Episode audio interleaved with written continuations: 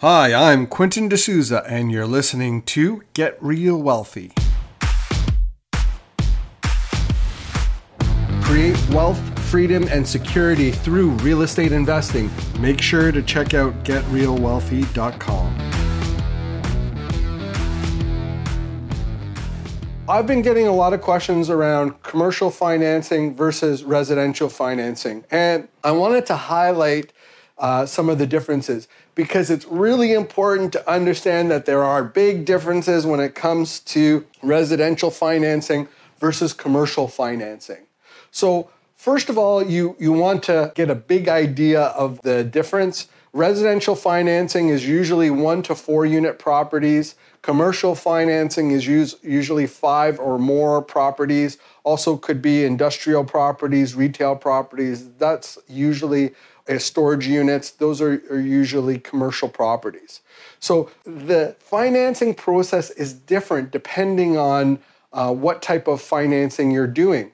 So, for example, for apartment buildings, you may only get 75% loan to value. You may only get 70% loan to value if you're doing conventional financing. That means that you have a higher down payment if you're using conventional financing on apartment buildings. If you're doing a, a single family home or a, a rental property, it's very possible that you can have a higher amount that you that you're able to, uh, or a lower amount that you can put down, a higher loan to value. Okay, so that is something that is quite different between commercial financing and residential financing. Now, there is the opportunity with commercial financing to get a higher loan to value.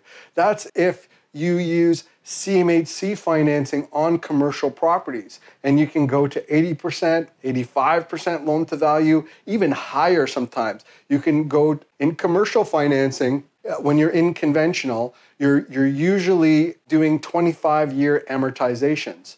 But if you are in commercial financing with CMHC, you can do 30 year or 35 year, sometimes even 40 year amortizations. So that will really lower your monthly cost, okay? And if you are in an apartment building with CMHC financing, again, you know, you could have a higher loan to value, 80%, 85% loan to value. So that's something to keep in mind when you're thinking about your, your debt servicing and your loan to value when you're looking at apartment buildings. When you're looking at residential properties, typically it's based on your debt coverage ratio. Okay, and so that means how much your property can debt service. The income from the property needs to be at, let's say, at least a, a 1.1 debt coverage ratio. And that's how those residential properties will, you know, you'll be able to get financed for it. So that means that sometimes if they are looking at your income and who you are, and they look at the property themselves, especially if you have more than one property, you may get a lower mortgage amount than what you thought. Now, it is possible with residential properties to still get 80% loan to value, even though you have a debt coverage ratio that's lower than one. It doesn't happen very often, and banks don't like to lend a lot of properties like that. So, uh, usually, instead, they'll just give you a lower mortgage amount, but it is possible in the residential space. And the commercial space, usually, if you're looking at a lender, if a conventional lender like uh, like one of the big banks, they will probably end up giving you like a 1.1 or 1.2 debt, debt coverage ratio. That means that the amount of income that you have versus the amount of debt that you, you have is about 10 or 20% more than what your expenses are. And how they calculate expenses will be different depending on the institution. But it gives you a good idea of, of what that looks like. Now, if you are getting CMHC funding on a commercial property, this is an apartment building again, you know, you're going to end up with usually if you're going to try to close on a CMHC mortgage, it's going to take 4 or 5 months to get that, and that usually isn't conducive to closing on an apartment building. So usually you have to use some sort of bridge mortgage that gets you from the purchase to when CMHC financing is ready. So it can be um, a little bit of a challenge. Okay, let's keep going. When you're looking at commercial buildings, you're usually looking at cap rate. The cap rate is made up of interest rate, the location of the property, and the type of asset that it is, the quality of the asset. Those are the three main components of what a cap rate is. And so that can change. When you're looking at residential properties, it is usually based on what other properties have sold in the area. It's based on a comparative method. So if the property next door sold for 800,000, it's most likely that your property is going to sell for 800,000. It's not based on the net operating income of the property. Okay? So it, it can be very different.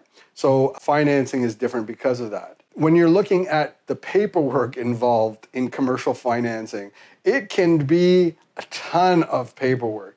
Actually, I, I prepare everything in digital format ahead of time every time I'm going through a financing process because I need everything ready to go. They ask for hundreds of documents. So it can be uh, very tedious and it's something that you really have to prepare for ahead of time. Now, residential financing, they do ask for a lot of documents depending on the the type and size of your portfolio, but I feel that it is a lot less than what you would get from a commercial financing package. Okay? Other things that are different about commercial versus residential financing. Commercial financing, there are broker fees. Usually, if you're going through a broker, you're going to pay them a fee, and you're going to pay them a fee whether they close on the property or, or not for you. And that can get kind of expensive. And broker fees can be like, it's not like $500 or $1,000. We're talking like tens of thousands of dollars sometimes, depending on the size of the building that you're working on. Okay. There can be some broker fees when you're dealing with mortgage brokers, but oftentimes, if you're going to banks, you're not dealing with broker fees unless it, sometimes there aren't broker fees uh, on residential properties because even though you're working with a mortgage broker because the bank is covering those fees so it's something that you don't have to worry about so you should always investigate that when you're talking to a, a mortgage professional around how they're getting paid whether it's commercial or it's uh, residential when you're dealing with financing for a commercial property, often they're, they're going to be asking for a phase one, a phase two, and hopefully you never get to a phase three. But uh, phase one is usually a historical understanding of the environmental contamination of a particular building. They are not going to want to give you financing, or it's going to be harder to do that. Sometimes you'd have to go if you're if you're worried about having a dirty phase one, you might actually go to a credit union who may ask for more down payment and more fees that are associated with it, but they may not ask for a phase one as a component of their due diligence process. You know, there are different ways that that you know over time that you know you learn that that work and don't work. But if you're going to go to one of the uh, the main lenders, a big bank, or you're going to go through one of the bigger institutions that do financing across Canada for apartment buildings, you're probably going to need to have a phase one done. And if you have a dirty phase one, that means you have to do some sort of remediation, and that can cost tens of thousands of dollars. And then once you get a phase two done and it comes back clean, then you're able to, you know, get your financing in place. Lastly, you know, when you're dealing with a residential property, it's unlikely that you're ever going to have to do a phase one or a phase two. Uh, in a residential property, you maybe have a built like an inspection. In a commercial property or five or more unit property, you'll have a building condition report. A building condition report could cost you $3,500. An inspection co- could cost three, three to $500. So it's, it's, it's very uh, different. Appraisals, typically you're going to have to pay for an appraisal with an apartment building depending on the size of it. And that appraisal could cost you $3,500. If you have an appraisal in residential properties, it's usually paid for by the bank or broker. Sometimes you would pay, but it would be in the order of three to five hundred dollars. And when you're dealing with um, commercial and residential, you can take on a CMHC fee. Uh, CMHC fees in commercial can really be uh, expensive, but they, again, it reduces your overall cost for your monthly cost on your mortgage. So they do offset themselves. So if you're if you're paying CMHC fees, usually there's an application fee. It can be like uh, I believe it's hundred dollars per unit, depending on the size of the building that you're applying for. You're giving that ahead of time, and if the CMHC doesn't approve your application, you can get back like fifty percent of it.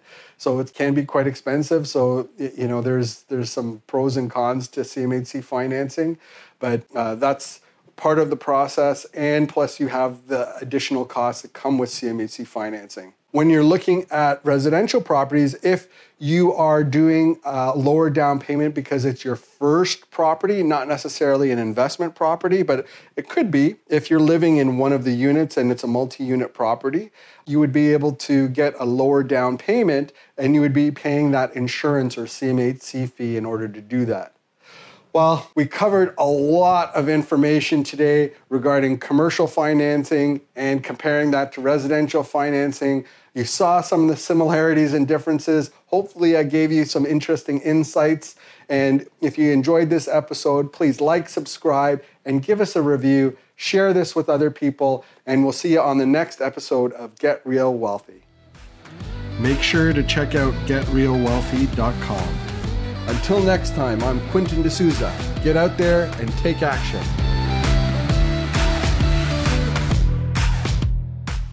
The views and opinions expressed in this podcast are provided for information purposes only and should not be construed as an offer to buy or sell any securities or to make or consider any investment or course of action.